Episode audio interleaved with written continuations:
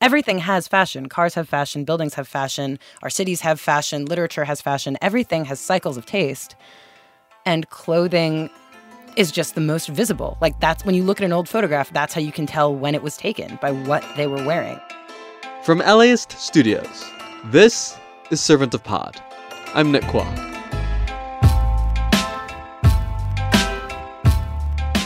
Avery Trufelman has questions about fashion.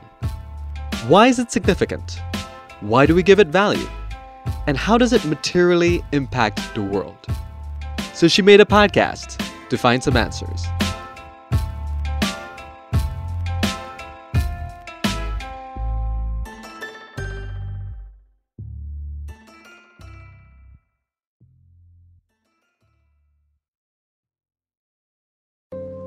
Support comes from Visual Communications presenting VC Film Fest, celebrating 40 years showcasing Asian and Native Hawaiian Pacific Islander filmmaking, featuring over 200 works ranging from narrative film, documentary films, photo exhibits, and new media. VC Film Fest honors our beloved elder cultural workers, linking them to present and emerging artists to empower communities and challenge perspectives. May 1st through 10th in Little Tokyo and in Long Beach. Info at festival.vcmedia.org. Hi, I'm Tracy Thomas, host of One for the Books, and we are back for another round. This is clearly an NPR audience. yeah, I think they're so smart. Just, what the hell? My guests this time are actor Vella Lovell and author Amanda Montell, whose new book, The Age of Magical Overthinking, is out now. Join us on May 15th at the Crawford Family Forum for book talk, trivia, and hot takes. Tickets can be found at laist.com slash events.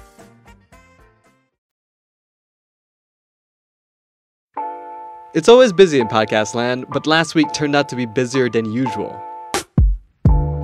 Two stories that stood out to me in particular. The first, Spotify announced another wave of content deals, one with Kim Kardashian West and one with Warner Brothers. That second deal opens up a pathway for Spotify to develop podcasts around characters from the DC comic book universe. The second story, Last week, several podcasters, mostly podcasters of color, took to social media to raise the issue of intellectual property and ownership over shows they produce. This kicked up broader conversations about how podcast companies should be structuring their relationships with creators and whether podcasting is replicating unfair practices from other media industries. To talk through these stories is Ashley Carman, senior reporter at The Verge and a host of Why'd You Push That Button.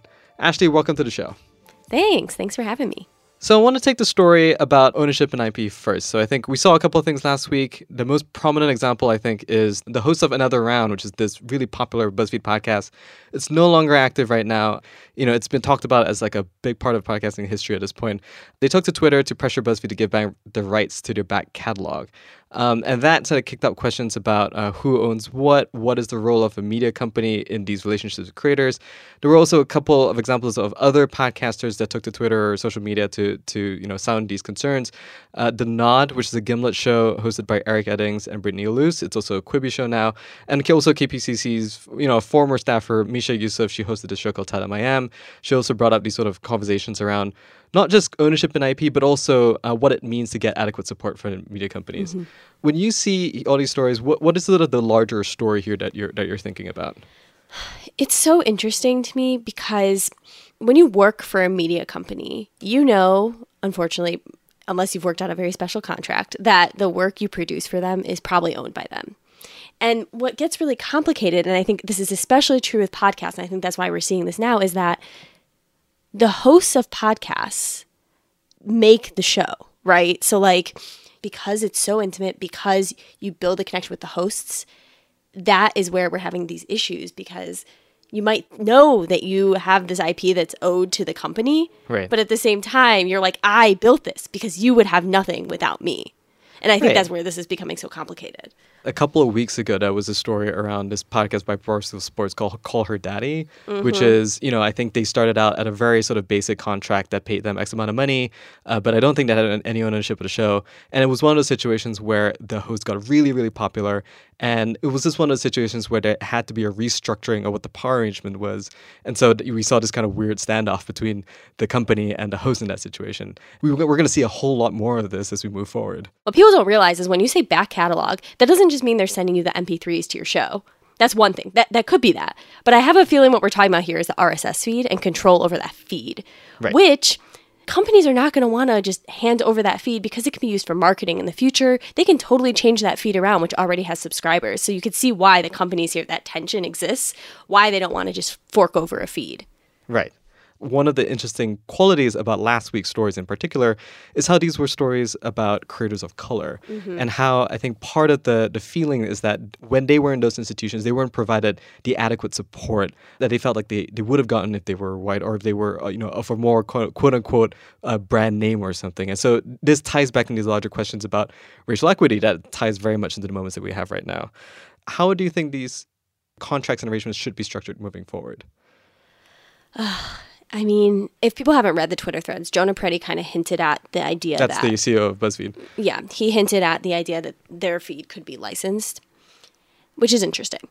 But I do think going forward, there has to be definitely clauses in like in the event that you put our show on hiatus or cancel it, we get access to our back catalog and we own the feed. I mean, that is what people want. Or we can pay a set fee and we get that feed. Something like that. Because a licensing agreement means you're ongoing, you're going to have to keep paying for it. And that, that doesn't seem like a long term solution. So I do think going forward, there needs to be a tacit agreement that maybe you get access to your feed if they cancel the show. They had first rights, you know, they got the first go at it. If they don't want it anymore, okay, I want to shop it around. Yeah, and, and just to sort of tie a bow on the story, I think the larger anxiety that's that's creeping in as well is that you know is podcasting going to look like other you know media industries or entertainment industries that have historically been creator unfriendly for the longest time, and I think podcasting being a relatively new medium and also a medium that came out of the spirit of everybody is an independent worker and they get to own their stuff. I think there's a lot of worry that as these bigger companies sort of make their plays in this space, we're going to see sort of these sort of bad contracts and bad arrangements float around, and that becomes the industry norm.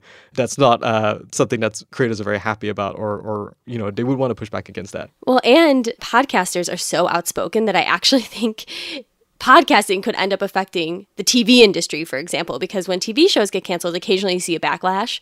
But I feel like a lot of the times it's kind of quiet and it's like, oh, dang, and the fans are upset. And then the screenwriters go off and work on new projects, and so do the talent. But I feel like we might end up in a world where the podcasters start influencing TV, and you see maybe the TV deals start becoming more flexible as well. Ah, we can only hope. Um, Sticking to the subject of uh, big companies and big companies spending a lot of money, uh, Spotify, you know, they announced last week two major content deals. One with Kim Kardashian West uh, of Keeping Up with Kardashians and many other multi hyphenate things.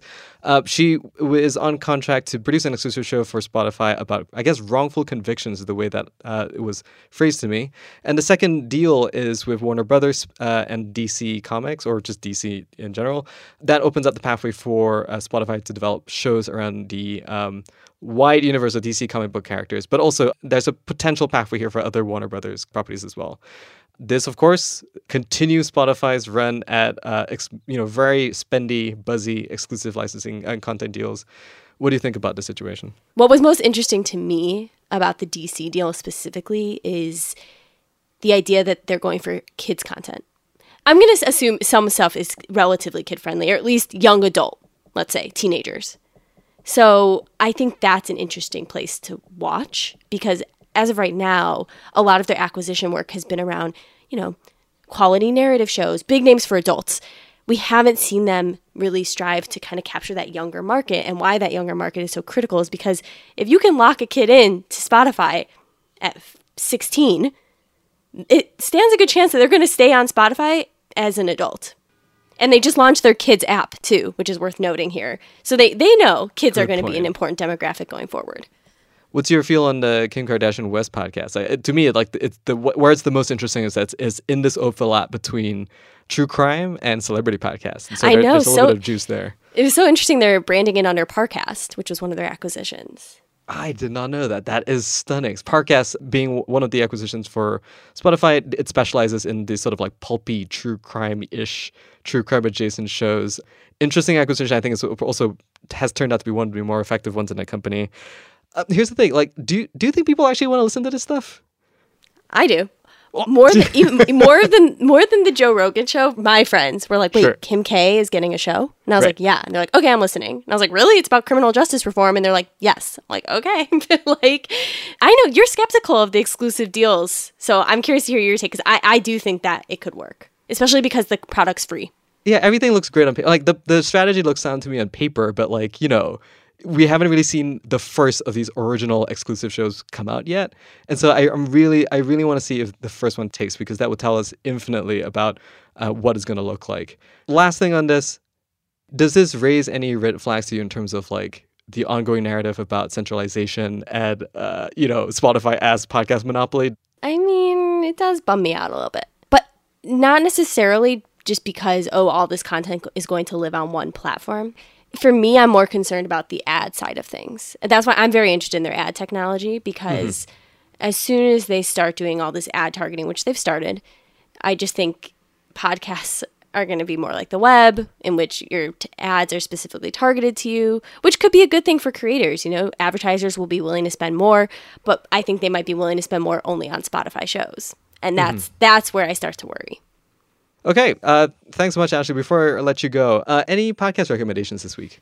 So the podcast I've been listening to is Boom Bust. It's the HQ podcast show uh, from the Ringer, so a Spotify show. A Spotify show. it's I've really enjoyed it, and I would recommend people check it out. Awesome. And uh, the podcast recommendation for me this week, uh, I'm really enjoying uh, This Is Not a Drake podcast. It's from the CBC. It's not about Drake. It is. It tells the story of the history of hip hop in Canada and history of hip hop in general through the lens of Drake. It's by Ty Harper, sort of a really talented music journalist over in the CBC. And I'm just utterly fascinated by the show. That's uh, This Is Not a Drake podcast. Ashley, thank you so much for joining us. Thank you, Nick. So before we get to the interview, uh, I just want to be upfront here.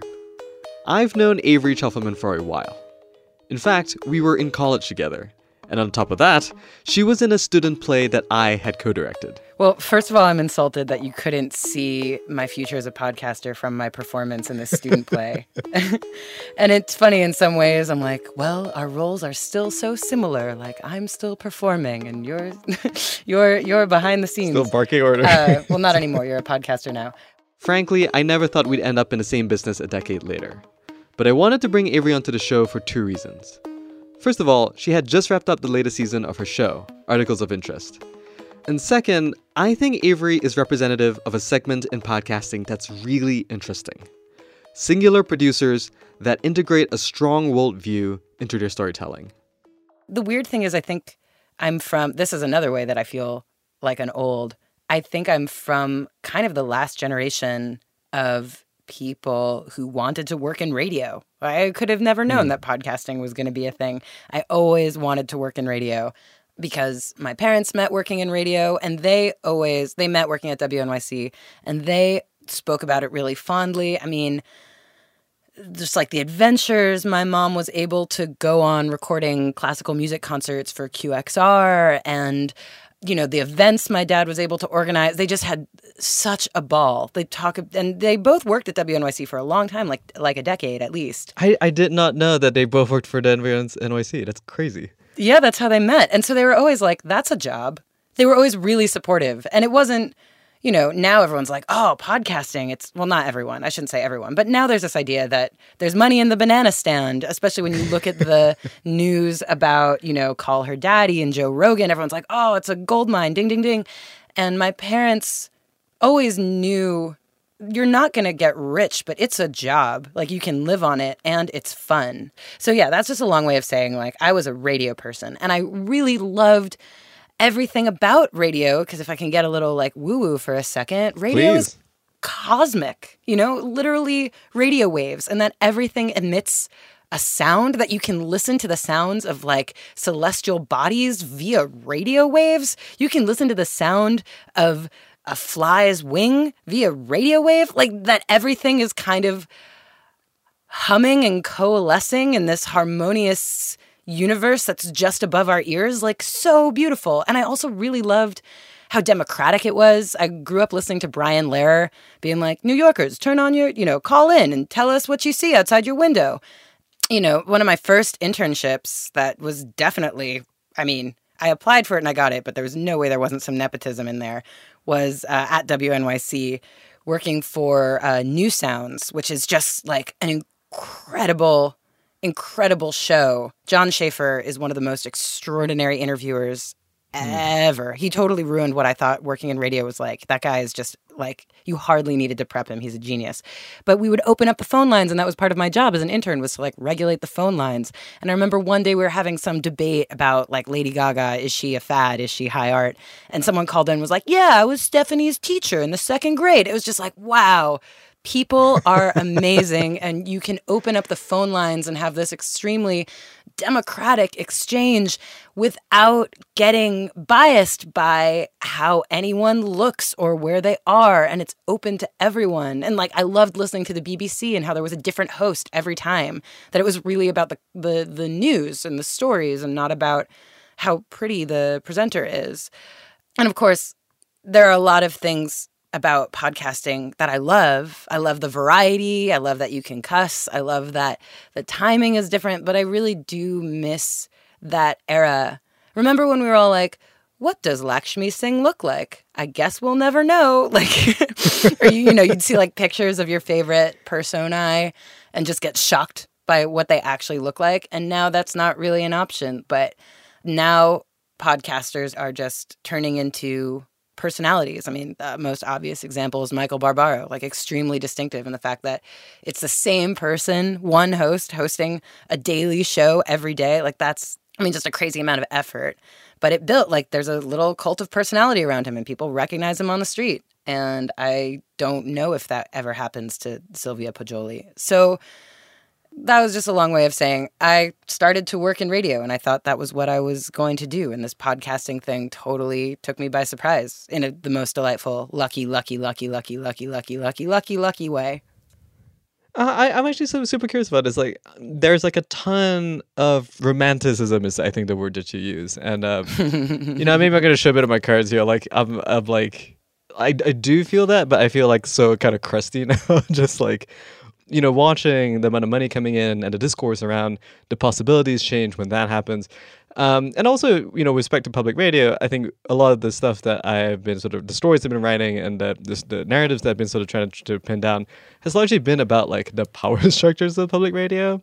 I'm curious mm-hmm. from a mm-hmm. pers- the perspective of somebody who in is sort of public radio adjacent, but very much in this sort of like podcast world, has the romanticism kind of dulled or or do you still feel strongly about these things the same way that you did say you know a couple of years ago before you started working for 99pi oh yeah. I mean look i get jaded as much as the next person. I'm a notorious hater but uh, you are? It, oh yeah.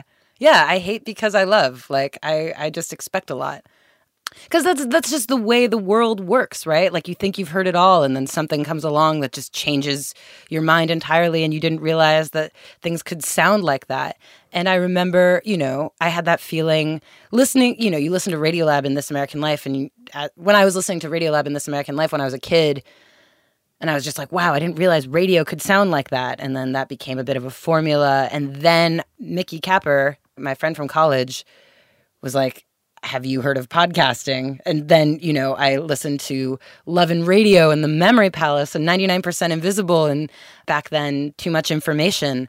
And I was just like, I didn't realize radio, you know, podcasting could sound like this, especially Love and Radio. That really blew my mind and just like addicted to the new and fascinating ways that people were finding to tell stories. And then, you know, podcasting gets a little bit more codified, a little bit more formulaic, which is, you know, no one's fault. It's just what happens when there's a demand for regular regular programming. but then something comes along like um, Richard's famous food podcast or um, great show.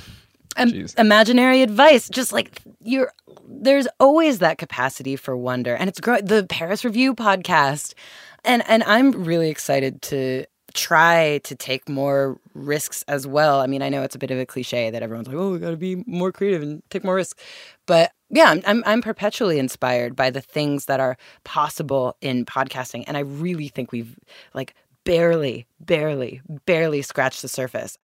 When she launched the first season of Articles of Interest, Avery had already spent a few years at 99% Invisible, the popular podcast about the hidden world of design. She cut her teeth on that show and it was there that she got the opportunity to treat fashion as seriously as art. because it's alienating, it's intimidating, and um, you know, it's almost like looking at the the world of high art. If you look at a Rothko on a wall, you're you know, and you haven't been thinking about it for years, you're just like, what does that have to do with my life? What does that expensive thing on the wall have to do with with my daily existence? And I mean, in a weird way, I've been thinking about this concept before I came to 99% Invisible. And so the stars all just aligned in this really, uh, really serendipitous way. But when I was 16, my grandma lived in San Francisco and my aunt still lives in San Francisco. So I came out to the Bay Area all the time when I was a kid. And when I was 16, I went to an exhibit at the De Young Museum, which was one of the first places where I saw fashion treated seriously like art. And there's something so powerful about that because, especially when you're 16 and you think you're fat and you think you're hairy and you think you're ugly, and you look at all the pictures of lithe, beautiful, poreless, flawless models, and you're like, I can't relate to this at all. Like this, you know, you just kind of shut it down. You're like, this is this is not for me. But there's something about seeing fashion on mannequins just the clothes themselves without the music without the without anna wintour in the front row you could really admire them for the pieces of craftsmanship that they were. And this exhibit that i went to see was about vivienne westwood who i'd never heard of before. And just making that connection realizing that someone had to invent punk hmm. you know it, it it that just blew my mind because it seemed so grassroots. And it was one of those early like baby moments before i started working at 99% invisible before i was listening to podcasts actually where i was like wow the built world is constructed. Like this thing that i thought would have happened in any alternative universe that people would eventually start ripping their shirts and putting it back together with safety pins like someone had to invent that. And it wasn't just anyone. It was a fashion designer in a high end shop selling this shit for like thousands, well, not thousands, but maybe hundreds of dollars. And it was in that moment where something clicked. I was like, oh, this is what fashion is for. You know, the people who saw those clothes in that shop probably thought they were ridiculous, like that Rothko on the wall. They were like, what does this have to do with me? This is absurd. This is expensive. It doesn't matter, blah, blah, blah. And then decades later, we have all been influenced by punk fashion, like every single one of us. It has changed the world. It has changed what we consider to be beautiful. It has changed what we consider to be acceptable. It has changed what we consider to be cool. And it just made me really angry that we weren't talking about it, that we thought it wasn't worth talking about because we dismiss it as frivolous or superficial or hmm. or snobby or expensive because it really really really affects us all and it changes so quickly. Like fashion everything has fashion. Cars have fashion buildings have fashion our cities have fashion literature has fashion everything has cycles of taste. And clothing is just the most visible. Like that's when you look at an old photograph that's how you can tell when it was taken by what they were wearing. Like that is how we mark ourselves as participants of our era and of our time. And it's a beautiful thing and it's a fun thing and it's an interesting thing. And i want people to feel nerdy about it like they feel nerdy about typography or urban planning. So you used a, word that, that I think really sort of jumped out to me, and it's something that uh, I'm really curious about. So, so you used the word like you, you felt angry about um, sort of the undertelling of those stories, and I think there is sort of um, I don't want to use the word anarchistic, but it's like that let's rip everything apart kind of sensibility to the show. Um, in particular, oh, thank you i- i- in particular, there, there's this sort of um, nothing is real kind of quality to this, which is very uh, 2020. There's a clip um, in an episode about diamonds, uh, which I think uh, it kind of speaks to this a little bit. When I visited the Diamond District, I asked a couple jewelers to look at a pair of lab grown diamond earrings. I know for a fact that these earrings are lab grown. They were sent to me by a lab grown diamond company. And these two diamond sellers, with booths across from each other, took turns testing each earring. And I am fairly certain that they both got it wrong. What is yours doing? One one. Yeah, mine was one and one off. Yeah, Peter Rishi. That was actually a jackpot. He said, That one's a jackpot. Because both jewelers told me that one earring was quote unquote real and the other was lab grown. One diamond seller offered to buy the real diamond for between $500 to $1,000. Five hundred to thousand dollars is not. Nothing to sneeze It's not at. chicken feed, right? And then the, re- the other one you'd sell at a very low price. Like, what's a really low price for that one? Like, 100 Yeah, Really? Yeah, well, it's fake. You know, it's not fake, but it's lab. Yeah. I don't know if you could hear that, but he said the lab grown diamond would only be worth about $100. So one earring was supposedly worth 10 times more than the other. And again, I can't emphasize enough that this pair of earrings came from the same laboratory. We value diamonds for their perceived worth so much more than anything about the way they actually look. So I think that that clip uh, perfectly, I think, encapsulates something that I think a lot about when I listen to the show, which is I'm just so pissed that all this kind of feels like lies to me, that um, it's just sort of the social construction aspect. A lot of these uh, notions of beauty, fashion, value. It feels like it's taking something away from me. It feels like it's taking a, certain kind of freedom. But I, I, my sense is that like you didn't you kind of took that anger and kind of rebuilt it up into something more productive. A little bit curious as to how you think through artifice when it comes to something like fashion. I don't know. I'd just seen something. I'd seen the truth of something that couldn't be unseen with season one because season one really examined the basics of clothing. And I was someone, I didn't really, I mean, I love to go thrift shopping. I love to dress really outlandish. You knew me in college. I think I wore like a fur stole for my entire freshman year. Like, I enjoyed it almost as a joke and as a lark and as a costume, but I never really dug into it in a nerdy way. And when you dig down into fashion, you do get a lot of artifice. And what's more, you know, what's at the center of, of fashion is slavery. Like it all comes back to slavery and imperialism. Like that is one of the foundations of America is our need for cotton and our need for indigo. Almost every story, when you drill down to it, is about colonialism, imperialism, slavery. Like there's suffering. I mean, even now, if you think about uh, fast fashion in the Bangladeshi sweatshops that are operating under conditions that we haven't tolerated since the Triangle Shirtwaist Fire. It's so tied up with suppression and powerlessness. And it's so ironic, or maybe fitting, that clothing is a form of power for people who don't have it, that people who can't control the environments they live in or the marriages they're placed in or the lives they have use clothes as a means of seizing that power back. And I just love this idea that fashion is this kind of two-sided coin, that it is a tool of a tool and a means of oppression and also a tool and a means of liberation in this really subtle way.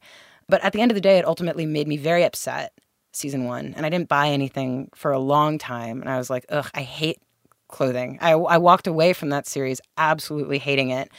And I just felt like I would walk down any major street and just see the sheer number of clothing stores, these huge, towering Forever 21s and H&Ms just filled to the brim with this stuff we were going to throw away and people just like mindlessly shopping. I, I guess it wasn't like The Matrix. It was kind of like They Live. I just, I couldn't believe it. I couldn't believe I ever participated in this system so unquestioningly.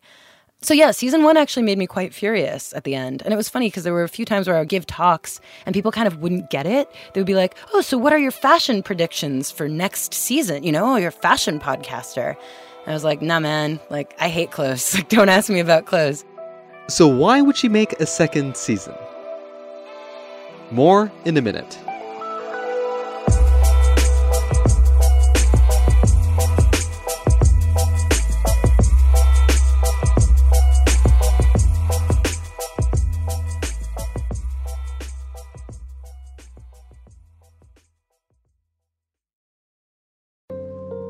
Support comes from Visual Communications, presenting VC Film Fest, celebrating 40 years showcasing Asian and Native Hawaiian Pacific Islander filmmaking, featuring over 200 works ranging from narrative film, documentary films, photo exhibits, and new media. VC Film Fest honors our beloved elder cultural workers, linking them to present and emerging artists to empower communities and challenge perspectives. May 1st through 10th in Little Tokyo and in Long Beach. Info at festival.vcmedia.org. LAist has a new live event series with the James Beard Foundation. We Are Where We Eat will go behind the scenes of some of your favorite LA restaurants to find out how and why they do what they do. I'm Austin Cross. Join me for the first event where we'll explore how restaurants help make a neighborhood and we'll all have something delicious to eat afterwards. It's May 22nd at the Crawford. Get your tickets now at las.com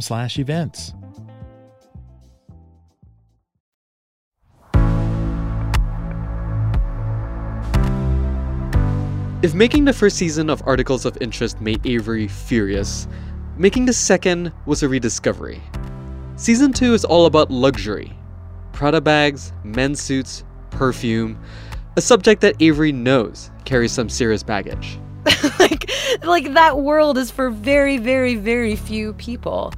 And I definitely came into season 2 with season 1 energy. I was like I'm to tear all this shit down. Nothing matters. Like perfume's a joke, suits are a joke, wedding dresses are a joke, diamonds are a joke, like fuck it all. I'm to burn it all down. Mahaha. And then as I dove into it and read more, like I realized these aren't just about rich people things or dreams that were aspirations that were spoon fed to us. Like we have all taken them on. These are our dreams and aspirations. Like it matters. I don't want to make fun of anyone who wants a diamond. That's a really, and, that, and I think that's the thing with the story. I, in a weird way, I find a lot of comfort in that artifice to hmm. know that diamonds really aren't about money. They are about love. They are about this core need and this core desire we have to feel loved and accepted. And that is what gives diamonds their actual tangible value. And there's no point in, in tearing it down or making fun of anyone for wanting to be loved. In season two, I guess the idea was a bit of like, yes, and to see the the ways that we have been trained and taught to desire these expensive, ridiculous things, but to understand that there is real weight to them. There's a real reason. I, I, mean, I used to make fun of people who cared about designer logos, who wanted, you know, Prada emblazoned across their chest. And now, after talking to Dapper Dan, who basically equated them to these holy insignia, you know, like in the same way that people used to wear scarabs in ancient Egypt or cockle shell, just like any, or hamsas or ankhs, like these holy symbols have carried great weight throughout human history. And now these logos are just an updated version of that. And that blew my mind. And now I really want a knockoff Gucci belt. And I'm so excited to go to New York and go to Canal Street so I can get a knockoff Gucci belt. Like, I get it now. For all of these, for perfume, I get it. I totally, totally get it. And I think they're beautiful and I love them and I love fashion again. The sort of phrasing that you use there, like luxury, is this thing that um, that is so limited or or not limited, but it's only accessible to a small number of people. But the trickle down effects is is just massive. And I remember just like growing up in Malaysia and seeing a lot of people wearing knockoff versions of that as a as an emulation and, and a way to sort of thought about yeah. value and, and the personal identity and stuff. And I think even right now, that sort of I think tension I'm sort of working through is there is a romanticism to the reclamation of this, but I, I can't quite square that romanticism with a sense of uh, with the anger essentially. Like I don't I don't quite know how to productively live, and I think that's sort of one of the things that hmm. I think your show really sort of brings up really interestingly. I think is really fitting in sort of the spirit of of the times. Which I do find like I saw, I do find a challenge in like how do I live in this world? Like I can't quite fit in it in a way that feels clean or in a way that feels mm. morally uh, pure. And even though it, it, to say it out loud it's kind of sounds kind of dumb, but like I'm like, well, everything is you know, kind of screwed and dirty anyway. So so why not approach with apathy? Yeah. Where do you fall on the question of apathy? You know, it's funny. That's such a good question, and it's something I've been thinking about a lot. And it has way less to do. I mean, it has everything to do with the time we are living in now, and it's something that really scares me because. Uh, so after season one, I can't tell you how much season one changed my life and like made me extremely furious. So I stopped buying clothes. Um, I went zero waste. I tried to. I mean, I wasn't like those influencers with like the little jar. You know, it's like this is all the the junk I produced over a course of a year. But I just got really into waste and systems, and I and I went vegan. And I developed what I thought. I mean, this is very Bay Area, right? Like, I know this doesn't fix anything. This is just entirely a form of self soothing. Like, talking about, like, this is definitely a version of like a quirky character rather than a system. But I had developed a lifestyle that I was like, I can live with this. I was like, I'm only going to shop at the farmer's market. I'm not going to buy new clothes. I'm going to repair everything. You know, I, I was I was a bit obsessive. And then this happened. Then COVID happened. And I can't live that way and also uh, I kind of slid back down Maslow's hierarchy. Like I I just need to get enough food to live on for a week and I don't drive. So I walk to the Trader Joe's and use just a bunch of plastic, like more waste. I'm generating more waste than I ever thought I'd be able to. And the other night I was like, you know what? I really want a tuna melt and I'm sad. So I'm going to eat a tuna melt and I hadn't had fish in a long time. Like all of these consumer habits, you know, because I think in America we're taught that this is our voice, right? Like our dollar is our vote. The way we consume is our lifestyle is our values is the way we live or the choices we make. Like that's kind of the the gospel we're taught. And all of these habits that i worked so hard to form that were very much inspired by articles of interest had to go out the window. You know we worked so hard to train everyone to bring their reusable bags to the grocery store. And now you legally can't. Like now you you cannot use your reusable bags if you if you go to the grocery store. And those examples might sound stupid, but there are all these other examples that I think loom way larger and way scarier. Like, yes, of course, a lot of people are talking about, you know, will we be able to vote?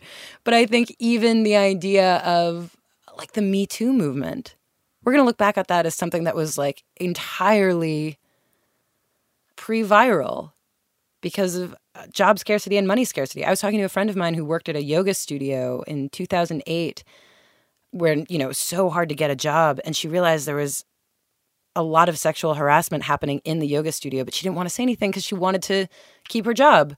You know, we're going to be so scared to criticize our places of employment now in this new, strange uh, reality. And also, you know, I'm scared about it in terms of, I mean, this is kind of scary to say, but like I'm scared about what it will do for podcast advertising because uh, soon beggars can't be choosers anymore. I think it's not going to be, you know, I, I have really strong core values and beliefs about what I want to shill for and what I want to advertise for. And I don't think I'll be able to have choices. I think we'll just be mm. expected to take whatever money we can get. And so I don't have an answer. I think I'm really, really scared for this like quiet, insidious moral unwinding that will happen. But at the same time, I think season two helps me because it has taught me to value luxurious things, which sounds stupid but I think it's teaching me to invest more in beautiful clothes and beautiful art. So I think examining the idea of luxury and what is precious and what we value and what it means to us is going to really help me. Just, I mean, it's so privileged, right? It's so privileged to be like, makes me want to buy more nice things. But I don't know. I, I just, I, I don't know what kind of power we have right now. I don't, I don't know how to live. I mean, that question that you raised of like, how do I how do I get by as a decent person? I don't know. We typically try to end each of these episodes by asking, what are you listening to these days? Mm. Mm. I've been listening to a lot of music.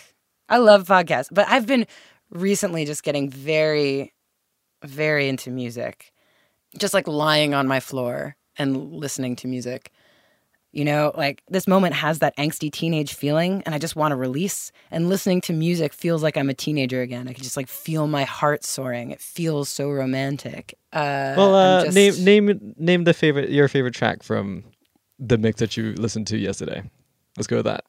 I mean, the song that really jives with the feeling of completing a project and having to learn to sit with it especially in this moment where everything feels like weird and sad and I'm trying to feel satisfied and I'm trying to feel happy, but I'm lonely and I'm hungry and I'm excited and I'm aimless and I'm lazy. And the song is Fruits of My Labor by Lucinda Williams. But Ooh, good pick. That song, I mean, that's just like looking at the sunset, sitting on my floor, drinking a gin and tonic.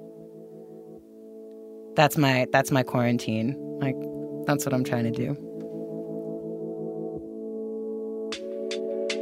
Avery, thank you so much for taking time to talk to me. I really appreciate this conversation. Oh my God. Thank you so much. Thank you for listening and thank you for your thoughtful questions. It's really, it's really a gift.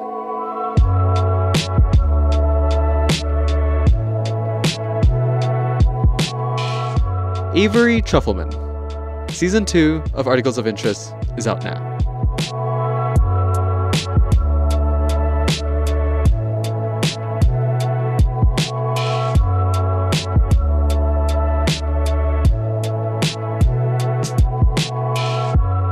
Servant of Pod is written and hosted by me, Nick Quah. You can check out more episodes at laist.com slash servant of pod. Web design by Andy Cheatwood and the digital marketing teams at Southern California Public Radio. Logo and branding by Leo G. Thanks to the team at LAist Studios, including Kristen Hayford, Taylor Kaufman, Kristen Muller, and Leo G. Servant of Pod is a production of LAist Studios.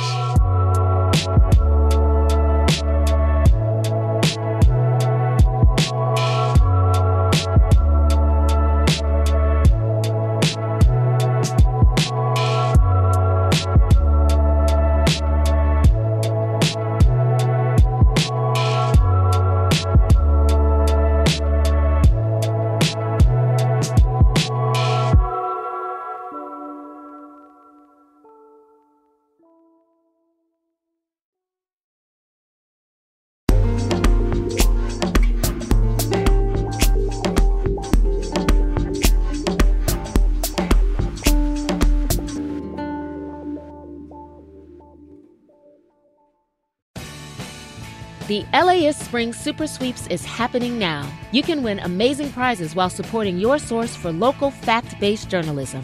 One lucky grand prize winner will get to choose a brand new Lexus or $25,000 in cash. Other prizes include an electric bike from Juiced Bikes and $1,000 gas gift cards. Your donation of $60 gets you one entry to win, and the more you give, the more entries you get. Donate now at laist.com slash sweeps.